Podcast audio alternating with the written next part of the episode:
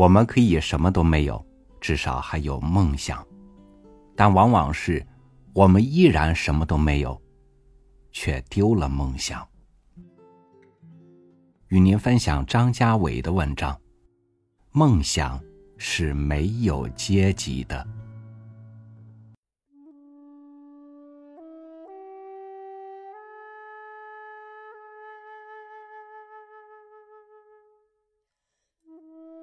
孝林广记》里有个段子，说一人爱吹牛，进过京就说自己见过天子。问天子住何处，答：门前有四柱牌坊，写金字曰“皇帝世家”。大门上匾额题“天子地”三个金字，两边居然还有对联。日月光天德，山河壮地居。类似的笑话，《红楼梦》里贾老太君早批评过了。老太君的意思，老有些根本没有见过贵族人家的不成器穷酸，在那凭空瞎编，编个尚书宰相，养个独生女儿。身边必还只有一个丫鬟，见了个才子就私奔了去，不过是意淫罢了。妙在老太君这样簪缨人家的人物毕竟少，普罗大众接受最多的，其实还是这种平民想象的故事。平民想象。其实特别淳朴。蒲松龄写《聊斋志异》，是路边摆碗绿豆汤，跟过路人把故事炸出来的。不是遇见了漂亮女妖精，就是撞见头气温和的男妖精。妖精也都没移山倒海的大神通，能保你做天子帝王，但常能让主角富足闲逸、安顺过一辈子。得享高寿，偶尔还诸子登科。这和格林童话里汉斯和某姑娘一直快乐的生活在一起，直到老死是差不多的。平民想象要求不高，只要是个田螺姑娘似的妹子，不管是人是妖，会些改善经济地位的法术，比如点石成金，够得很了。大多数平民想象所追求的着实不多。一个好姑娘，一个好家庭，安稳的中产阶级生活。失之于食物上，古代白面揉的可以叫银丝卷，鸡蛋和白米做的可以叫碎金饭。宋朝有名的玉冠费，当然也非玉。原料尽是真粉、油饼、芝麻、松子、核桃、石螺、糖和红曲。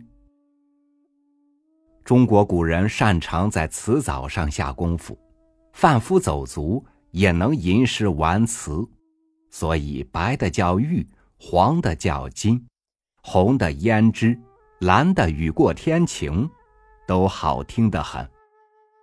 把贵金属叫做实物描绘，还顺带满足一点点石成金的小心思。至于满足了贵金属需求的非平民们，又需求些什么呢？一九三八年，戴比尔斯珠宝盘算怎么哄美国人打开钱包买钻石。如果你当当敲门。给开门的主人亮出块石头，然后诚实的背化学课本。这玩意儿其实就是碳元素单质晶体，说穿了就是碳。结果可想而知。戴比尔斯珠宝创始人的犹太血统精贼雕滑，才不干这赔本买卖。他们的思路是，请电影明星。忽悠钻石和浪漫爱情有关，请英国皇室出面佩戴钻石，把钻石和毕加索、达利们的画放一起拍照，然后上封面。一九四六年，终于，《钻石恒久远，一颗永流传》出来了。一句话就是无中生有，硬哄人相信钻石和贵族爱情与永恒息息相关。钻石也许很普通，但后三者虽然看不到摸不着，却是许多人，尤其是女人的梦想。本雅明剖析十九世纪巴黎时，动彻就理的说：“十九世纪的广告商们已经明白，最有效的宣传手段是制造一种如梦似幻的氛围，诱人上钩。”这话一语道破，所有的商业宣传无非是卖梦而已。卖梦的好处是，你尽可以沉湎其中，沾其好处。像美国常有家庭风味饭店挂牌“南方妈妈”之类词，也不是为了让你品味南北战争前一起面朝黄土背朝天感受棉花之苦。而是让你品味号称原汁原味，反正老阿婆们都已入土死无对证了的南方美食时，顺便感受那温煦的、甜美的、缓慢的、雍容的《乱世佳人》电影开头二十分钟那种南方风情。所谓宫廷秘方、富豪私房菜，皆如此。人家向往的不是一味药、一盘菜，而是一种如梦似幻、斑斓明丽的生活方式。传说杜甫请岑参吃饭时，穷得要死，出一盘韭菜鸡蛋，约两个黄鹂鸣翠柳；出青瓷盘上一列蛋白，约一行白鹭上青天。出些豆腐渣，窗含西岭千秋雪；出个汤上浮鸡蛋壳，门泊东吴万里船，就是一次完美的造梦。按照传统逻辑，这就是一场僭越和幻想。穷光蛋应该做油泼辣子面、贵金属和田螺姑娘的梦。怎么敢僭越到贵族梦想里的诗歌、远行、幻漫理想之中？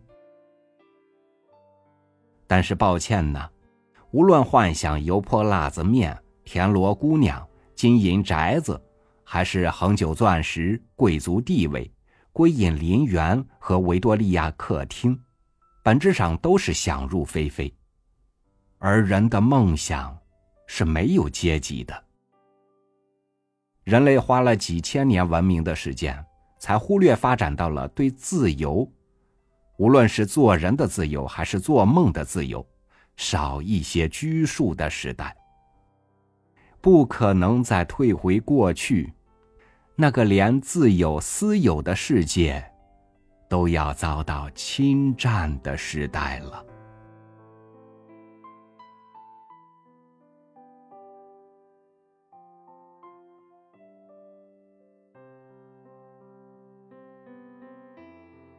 梦想不是空想，它至少在很多不堪的现实面前，内在还有着对美好的无尽向往。当我们看不惯又一时干不掉眼前生活的时候，保有梦想，就不会失去前进的方向。感谢您收听我的分享，我是朝雨，每天和您一起读书，明天见。